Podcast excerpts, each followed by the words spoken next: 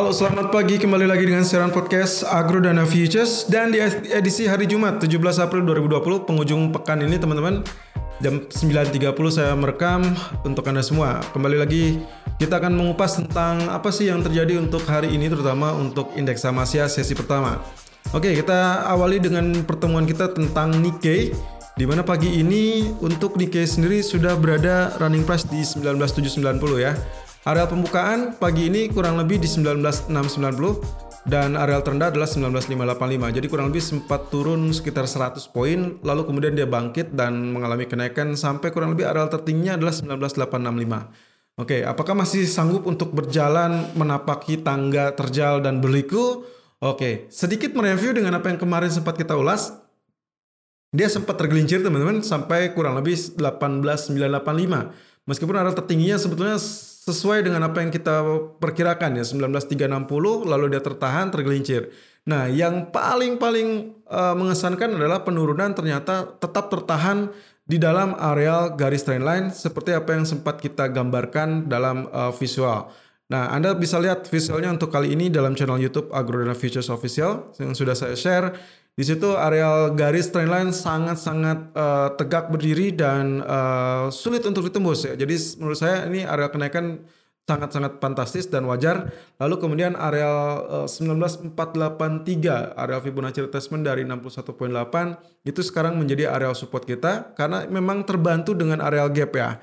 Anyway, untuk Anda yang mungkin miss dengan informasi apa sih yang membuat ini gap up cukup besar karena kemarin ditutup 19095, hari ini dibuka 19690. Jadi kurang lebih sekitar 600 poin. Kalaupun dia turun, anggap saja itu sebagai menutupi gap sekitar uh, eh, 50% ya. Saya ragu kalau misalkan dia akan menutupi uh, eh, 600 poin gap ya. Paling yang paling logis sekarang itu 50%. Berarti sekitar penurunan 300 poin. As, asumsi 19690 300 poin mungkin 19300. Tapi so far dia penurunan cuma tertahan sampai 19585. Hopefully tidak sama sekali untuk menyentuh area 50% ya. Tapi kalau misalkan dilihat dari outlooknya atau dari dari grafik uh, daily ya, ada area support di area 492 atau 19492 mirip dengan 19483 itu 61.8 persennya. Itu yang akan membantu kita untuk memprediksi Kira-kira dia akan kembali ke mana? Nah lalu kalau misalkan lihat dari area resistennya sendiri, karena dia sudah mulai bangkit, akan ada kemungkinan potensial target itu Anda bisa lihat dengan grafik uh, ya di daily chartnya historical price itu ada areal kurang lebih di areal 20.000 ya. So kita akan tunggu nih 19865 kalau kembali ditembus berarti kita akan menargetkan kurang lebih di angka 20.000. Lalu kemudian juga target yang paling maksimumnya kemungkinan akan terjadi di 20.340. Well, sangat muluk ya. Semoga uh, tidak terlalu dimanfaatkan untuk Anda. Jadi saya lebih lebih prefer 20.000 itu paling logis, 20.300 itu adalah bonus ya. Apalagi outlooknya kita masih belum belum mendapatkan kepastian. Tapi yang jelas gap up ini diakibatkan oleh Wall Street atau Dow Jones dalam hari ini.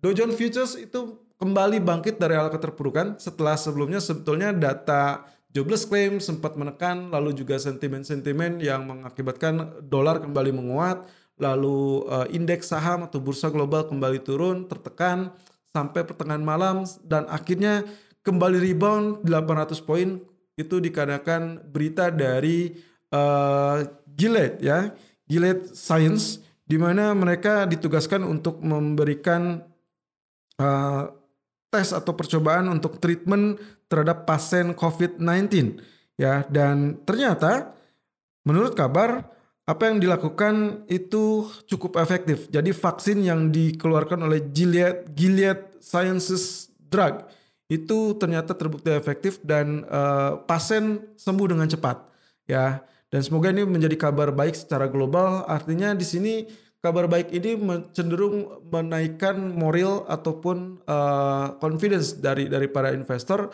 dan juga berburu kepada aset berisiko. Risk sentiment atau sentiment market kembali tumbuh positif dan itu yang mengakibatkan dolar kembali tergelincir lalu kemudian uh, Wall Street kembali hijau. Nah, oleh karenanya Asia atau indeks saham Asia cenderung mengalami gap up untuk pagi ini. So dengan berita yang ada, tapi juga dengan tekanan dari faktor data ekonomi uh, kuartal satu terutama yang sangat dinantikan, itu masih mencerminkan ketidakstabilan terhadap dari uh, dampak virus corona. So untuk kali ini untuk uh, Nikkei sendiri saya cenderung melihat dari grafik H4 yang kemarin sempat saya bahas ada small range ascending triangle meskipun sempat uh, dia rebound lalu kemudian dia tembus lagi area support tapi juga jangan lupakan kita memiliki area garis besar trend line yang juga bigger uh, ascending triangle dan itu ternyata tidak ditembus malah sekarang terbantu dengan menembus area resisten dari uh, ascending triangle tersebut. So, sebetulnya buy, buy on dip di area 19750 apalagi tadi sempat tergelincir kurang lebih itu arealnya untuk buy. Lalu target pertama kita sudah selesai mungkin ya. Ini karena uh, running price sudah oke okay, uh, 15 poin lagi menjelang sentuh uh, target pertama kita. Ya 19800 target pertama kita adalah 19815 target kedua adalah 19880 stop loss 19680 tentunya dengan catatan ini kemungkinan potensi uptrend masih akan ada apalagi kalau misalkan di grafik keempat menunjukkan uh, next candle akan berada atau dibuka di atas areal garis trend line atau garis uh, resisten dari ascending triangle. So, breakout dari areal resisten tersebut sebetulnya itu sangat melegalkan untuk uh, kembali melanjutkan areal kenaikan. So, untuk kali ini Nikkei kurang lebih saran saya adalah mencari areal buy. Selalu gunakan stop loss dan risk management sesuai dengan equity dan strategi trading Anda.